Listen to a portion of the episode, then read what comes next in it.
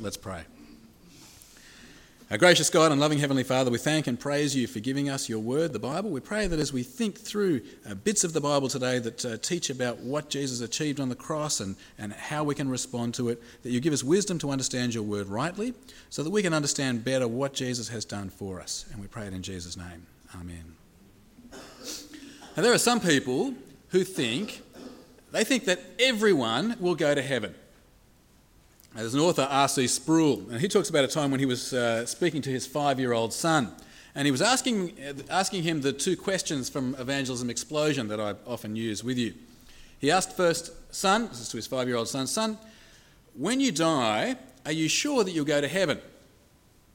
And his son said, yeah, Dad, I am. And he said, good. Okay, well, son, imagine you've died and you're standing before God and he says to you, why should I let you into my heaven? What would you say? And his 5-year-old son said, because I'm dead. So R.C. Sproul's 5-year-old son believed what many people believe. He believed that everyone who dies goes to heaven. That's not what the Bible says. The Bible says, sadly, that some people will not go to heaven. On your outline there, you can see the first verse from the Bible, way up in the top left there. Words from John 3:36. Whoever believes in the Son has eternal life, but whoever rejects the Son will not see life, for God's wrath remains on him. Not everyone will be saved. Now, the cross of Jesus doesn't save everyone. The atonement that is won by Jesus is limited in that sense. Not everyone will end up atoned by Jesus. Not everyone will end up saved and forgiven and atoned, at one with God. Now, all Bible-believing Christians believe this. All Bible-believing Christians agree that atonement is limited in the sense that not everyone will be saved. And in that sense, this term, limited atonement, is a bit of a misleading term because that's not quite what it's saying. All Bible-believing Christians believe that atonement is limited. But the thing is, Christians do disagree on why not everyone is saved. That's the issue here. That's the issue. Where is the limitation to be found? Why is not everyone saved by the cross of Jesus? That's what this doctrine of limited atonement is about. It answers the question, why the cross only saves those who trust in Jesus. Where it is that the limitation is that stops some people being saved. All right, so 1610, some people in Holland wrote the document called the Remonstrance, the protest, the whinge. Okay, the Remonstrance. And they argued some correct things from the Bible. They argued, rightly, from the Bible, that God wants everyone to be saved. On your outline there from 1 Timothy, God our Saviour wants all men to be saved. God loves the world. John 3:16. God has no pleasure in the death of the wicked. Ezekiel 2 Peter. God wants everyone to turn to him and live. That's why he gave Jesus to die in one sense. There's one truth. Second truth that the remonstrators pointed out is that the death of Jesus has a universal impact. Everyone, everything is impacted on by the death of Jesus. At the last day, every knee will bow before King Jesus because of his death and resurrection. Not just those who believe, every knee will bow. Or have a look at that next verse there where the Bible talks about God reconciling all things to himself. On your outline there, God was pleased to have all his fullness dwell in Jesus and through Jesus to reconcile to himself all things, whether things on earth or things in heaven, by making peace through his blood shed on the cross. The cross has a universal impact. And thirdly, the remonstrators pointed out, rightly, that the death of Jesus is able to save anyone. There is no such thing as a person who puts their trust in Jesus and then is not saved. No such thing. Jesus' death is enough to save anyone. Whoever trusts in Jesus will be saved. Acts 2:21, the next verse there. Everyone who calls on the name of the Lord will be saved. So the remonstrators saw some true things from the Bible They saw that God wants everyone to be saved. They saw that the death of Jesus has a universal impact. And they saw that everyone who trusts in Jesus will be saved. But they also saw that not everyone is saved. And so they try to think, well, how is that? Why is that? Where's the limitation? What stops everyone from being saved? And so they came up with a theory. And the theory goes like this. See if you agree with it. Here's their theory. People have rebelled against God. We've sinned. God will not accept sinners into his kingdom. It's like there's an obstacle keeping us out of heaven, our sin. But God loves the world. And so what God did, he gave Jesus to die for the sin of the world. Now that Jesus has died for sin, the obstacle is removed. It is possible for anyone to enter heaven. But not everyone will enter heaven. And why? Answer, because they don't exercise faith. They won't put their faith in Jesus. They make a free choice to refuse God's offer of salvation. Do you understand the theory? This theory of the people who wrote the Remonstrance? The death of Jesus, it opens up the possibility of salvation for everyone. But then we have to add our faith to it to be saved. My one-year-old daughter, Bianca, she's at the point where she is asserting her independence. Now she refuses to go anywhere in the pram. She refuses to let me carry her anywhere. She insists she has to walk everywhere. I tell you what, it makes getting in that front door of our house a real pain in the neck. I mean, it used to be so simple. I'd just carry her in the front door, or I'd wheel her in the pram. But now she has this game. We get home with her walking, insisting on walking the whole way. I let go of her hand to open the front door, and she runs away. I coax. Come on, Bianca, inside now. I threaten. Bianca, I'll shut the door and you'll be left outside. It's fun for her, but frustrating for me, especially with heavy bags of shopping. Well, according to the Remonstrators, God is a bit like me with Bianca at the front door. He's opened up the gates of heaven. Everyone is invited in, but they have to walk in themselves. Now, this view of the Remonstrants, it's become a very common view. In fact, I would say it is by far the majority view among Christians. Have you ever heard a preacher say something like this? I just heard this exact sermon a couple of days ago. God loves you. Jesus died for you. God's done his part. Now you need to do your part. You need to accept Jesus into your life. God, he's knocking on the door of your heart, but he won't break the door down. God, he is knocking on the door of your heart, but the doorknob is only on the inside. You need to open the door of your heart to God. You've heard that before, haven't you? It's pretty standard evangelistic preaching. It's certainly a pretty standard thing for Christians to believe. In fact, I don't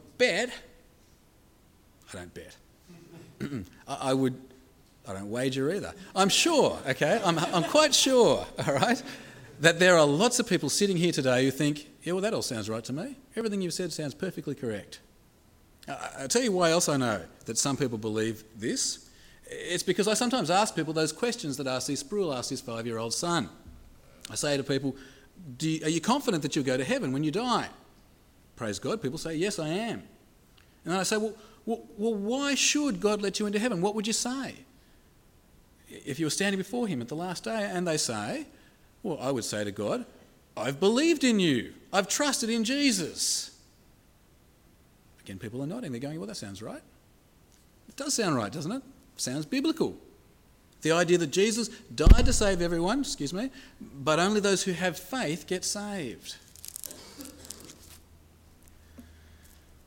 Well, in 1618 to 1619, the Council of Dort said that this theory is wrong.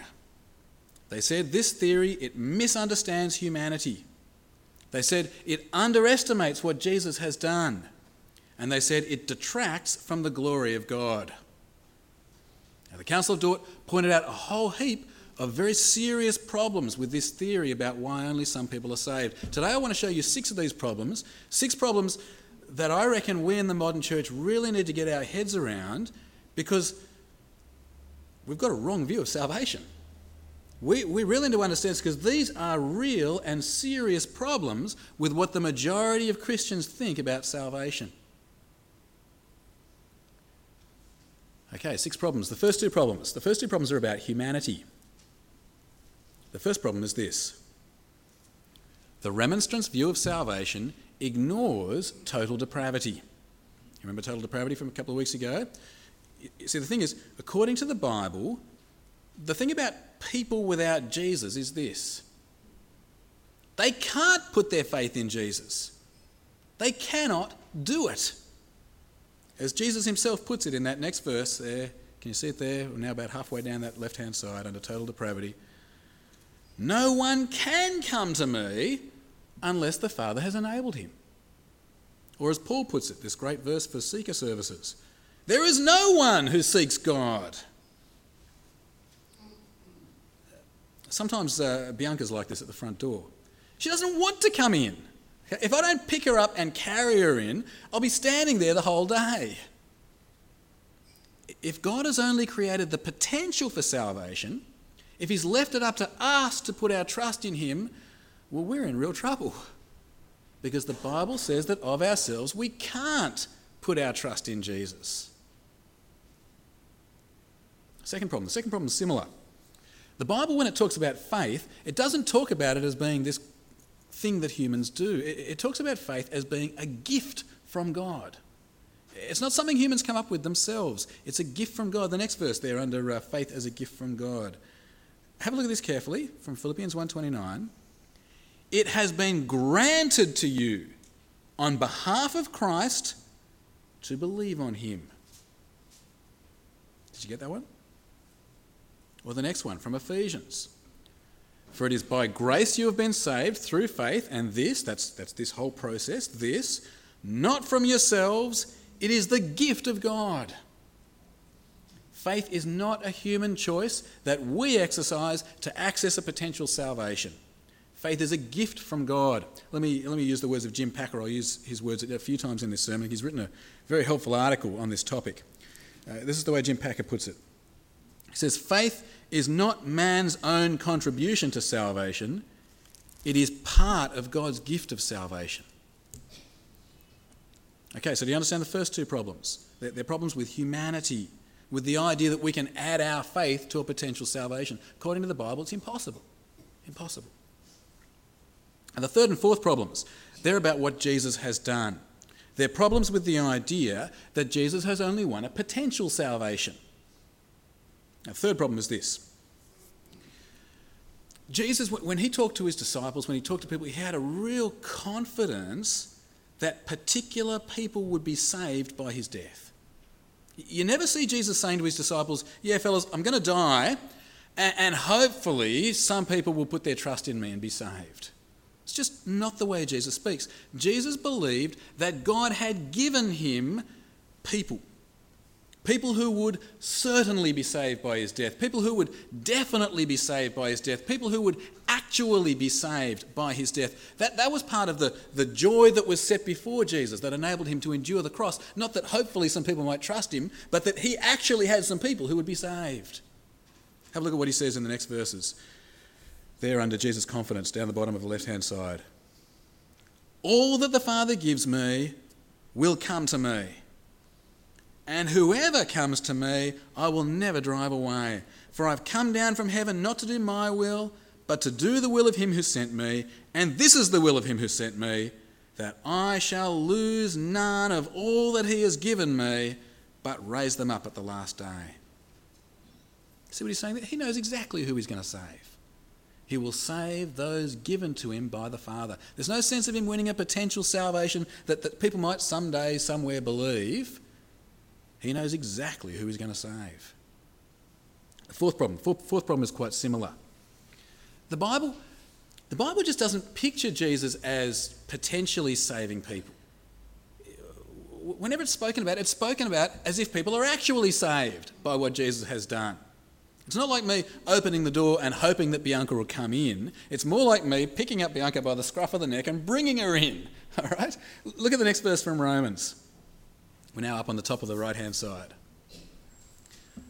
We have now been justified by his blood. Notice, we've not been potentially justified provided we add our faith to it. Notice here, it's not even the expression we have been justified by faith, although that's a biblical expression. No.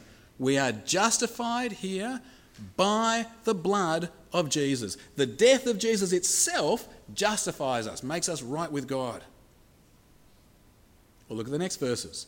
And just get the vibe here, get kind of Mabo, the Constitution, the vibe. This is not a potential rescue we're talking about here. If you look at these verses, you'll see he's actually rescued us, actually redeemed us, actually purified us, actually forgiven us. It's not potential language here. Look at these next verses. In Jesus, we have redemption through his blood, the forgiveness of sins, in accordance with the riches of God's grace.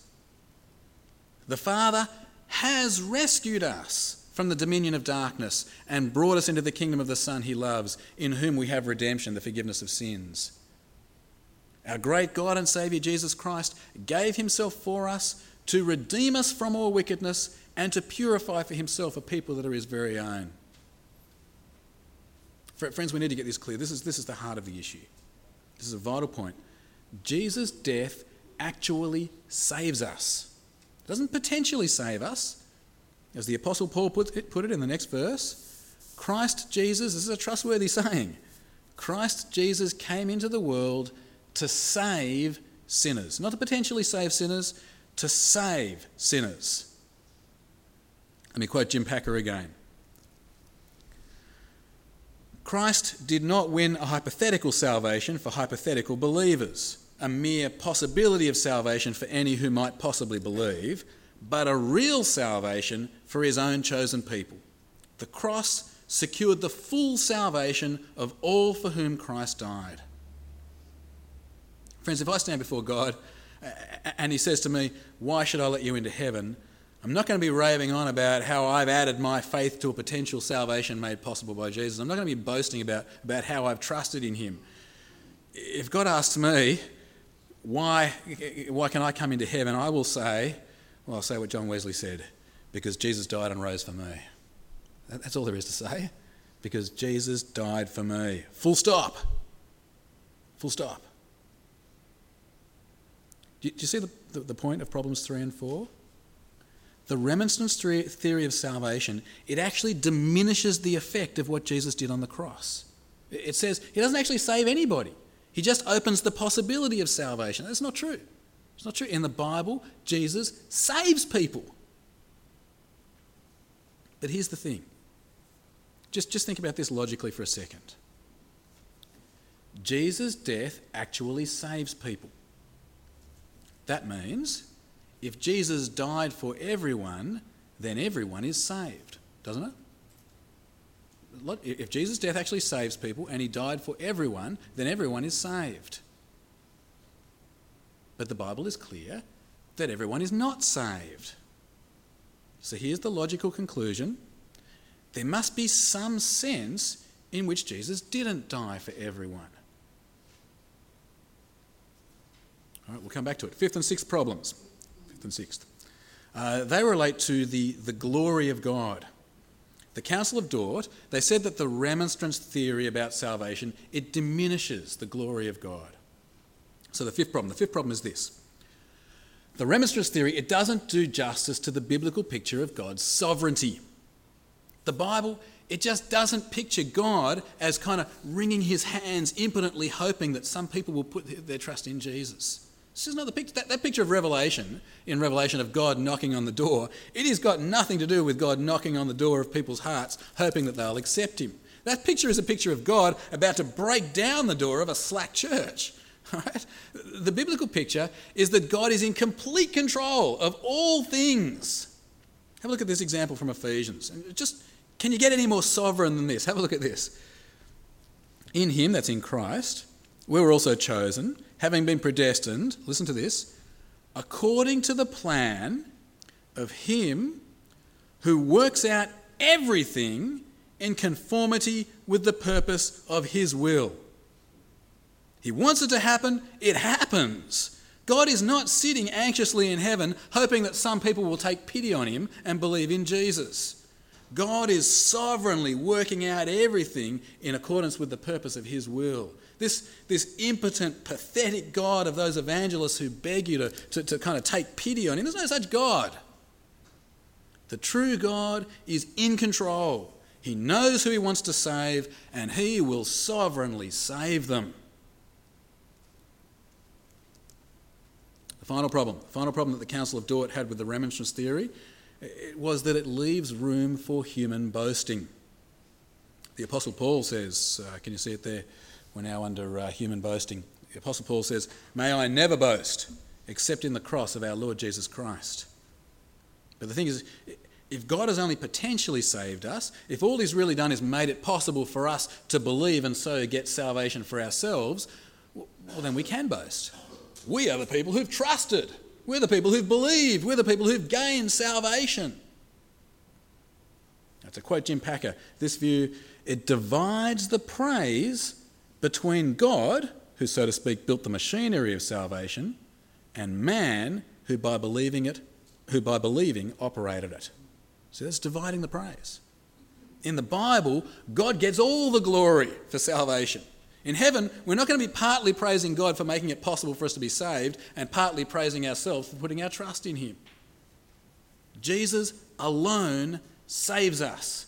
By grace we have been saved so that no one can boast. Okay. Can you see the problems with the Remonstrance theory of salvation? Can you see the problems with this theory of salvation that most people believe today? That they're serious problems, aren't they? It's not, it's not going to take anybody to hell. I thought it was a good sermon in one sense a couple of days ago. At least he was preaching Jesus and telling people to trust in him. But these are serious problems, aren't they? The Remonstrance people, they can't be right.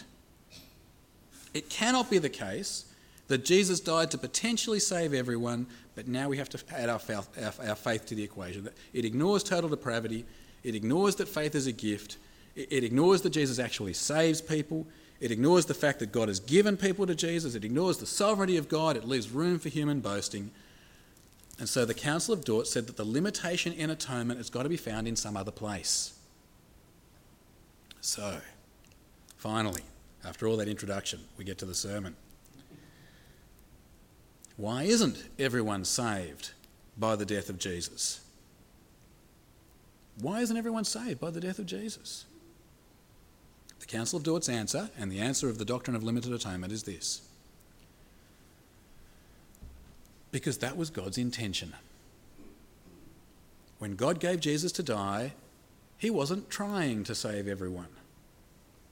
When God gave Jesus to die, he knew exactly who he wanted to save. And by the death of Jesus, he saves them. The death of Jesus was only intended by God to save the elect. And there are a number of verses in the Bible which kind of point in this direction. They're not knockdown arguments, but they point in this direction. Verses that talk about Jesus dying not for everyone, but for his people. Let me just show you a few. Matthew 21, can you see that one there? You're to give him the name Jesus. Notice who Jesus is dying for here. You're to give him the name Jesus because he will save his people from their sins. Or John 10, the next one, Jesus dying for his sheep here. I am the good shepherd. I know my sheep and my sheep know me, and I lay down my life for the sheep. Or the next one's Ephesians, talking about Jesus dying for the church. Christ loved the church and gave himself up for her. See the point? Jesus is not trying to save everyone by his death. He's saving his people. Okay, now you've been listening for a while. It's been a while since there's been an illustration. I haven't got one for you. I just want you to wake up again, because at this point I've got a couple of tough things to think about, some stuff that's going to require your thinking caps on again. I want to actually look at those objections that the remonstrators raised, because they're true, and see whether they undermine the doctrine of limited atonement. What about those true things from the Bible that the remonstrators saw? What about the fact that God wants everyone to be saved? What about the fact of the universal impact of the cross? What about the fact that anyone who puts their trust in Jesus will be saved? Don't these facts undermine the doctrine of limited atonement? Okay, as I say, it's going to require some thinking, but let's look at them one by one. First, what about the biblical idea that God wants everyone to be saved? That is a true biblical idea. And yet still it doesn't undermine the doctrine of limited atonement. And here's why it doesn't undermine the doctrine of limited atonement. Listen carefully to this is important. It doesn't undermine the doctrine of limited atonement because there is a distinction between God's desire and God's plan. Now, Warren introduced you to this idea last week. God desires that all people be saved, but his plan is only to save the elect. Now, this may sound like a strange distinction or maybe a subtle distinction, but if you think about it, it's something that is very common in our experience. What we desire is not necessarily what we plan. I desire to never discipline my children. My plan is that I will. I'm sure it'll start today. My desire is to eat a block of chocolate each day. My plan is just to try to limit myself to half a block each day. We often have desires that don't end up being our plans. Now, that is true also of God. If you think about it, it is true even with the death of Jesus itself. Ask yourself this question for a moment. Ask yourself this question. Did God want Jesus to die? Did God desire the death of his own innocent son at the hands of sinful men? Did God want him to be murdered innocently? Answer? Surely no. God didn't want Jesus to die. And yet that was his plan. In a similar way, God doesn't desire that any should perish. But for some reason, his plan is only to save his elect through the death of Jesus. That's the first objection. Second one, the biblical fact of the universal impact of the cross. The idea that the whole universe is reconciled to God. That is true as well. It's there in the Bible. God does reconcile the whole universe to himself through Jesus. In other words, peace will be made through the whole universe. Every knee will bow to King Jesus. But the thing is this. In some cases, peace will come through a willing surrender to Jesus. Surrender by people saved by his blood. But in other cases, peace will come through defeat by Jesus. Now, every knee will bow to Jesus because of his death and resurrection. But not every knee will enjoy the experience. The impact of Jesus' death is unlimited. There's no one who will be untouched by the death of Jesus, but it doesn't undermine the fact that God's intention is only to save certain people. Some people will be saved by the death of Jesus. Other people, well, the impact of the death of Jesus will be to leave them without excuse, to leave them defeated and destroyed. Jesus did die for everyone. It is fair to say to a person, some reform people won't say this, but I think it's fair to say to a person, Jesus died for you. The thing is, it's not much comfort. It's like saying to someone, the New South Wales Police Force is there for you. Now, that's great news if you're a law-abiding citizen. Not such good news if you're in the process of robbing a bank. All right? Jesus did die for everyone, but he only died to save his elect. Well, finally, what of the biblical idea that everyone who puts their faith in Jesus will be saved? Again, it's true. It's in the Bible. We believe it. All right? Everyone who puts their faith in Jesus will be saved. But the reality is, only the elect will put their faith in Jesus. Faith is not something we come up with ourselves. It's not something that we add to the salvation won by Jesus. It's part of the gift of salvation which Jesus won. As the Bible says, it has been granted to us on behalf of Christ to believe. Okay. You can see the issue here with this doctrine of limited atonement. Well done. Nearly everyone's still listening. There is a limit to the atonement won by the death of Jesus. The limit is that not everyone is saved. Okay, we all agree on that. But the question is why? The remonstrators said it's in the capacity of the death of Jesus to save. It doesn't actually save anyone. It opens the way for people to be saved if they put their trust in Jesus. The Council of Dort said no. That's not where the limit is. If people are not saved, then it was not God's intention to save them through Jesus' death. Jesus' death, it has universal implications. It's enough to save anyone, but it's only intended by God to save his people. That's why only his people are saved. I realize it's been complicated, I realize it's been long, but that's the doctrine of limited atonement. I hope you can see that it's a true doctrine. I hope you can see that perhaps some of the stuff you were thinking about salvation, it's not quite right. The idea that Jesus died to save everyone, it ends up meaning that Jesus died to save no one. Jesus is not there trying to coax us in the door. We would never come. No, by his death, Jesus, he picks us up by the scruff of the neck and he brings us into heaven. Irresistible grace. We'll talk about it next week. At that last day, when we stand before God, we're not going to be saying, thanks, Jesus, for potentially saving me and thanks me for saving myself by faith. No. We're just going to be saying, thank you, Jesus.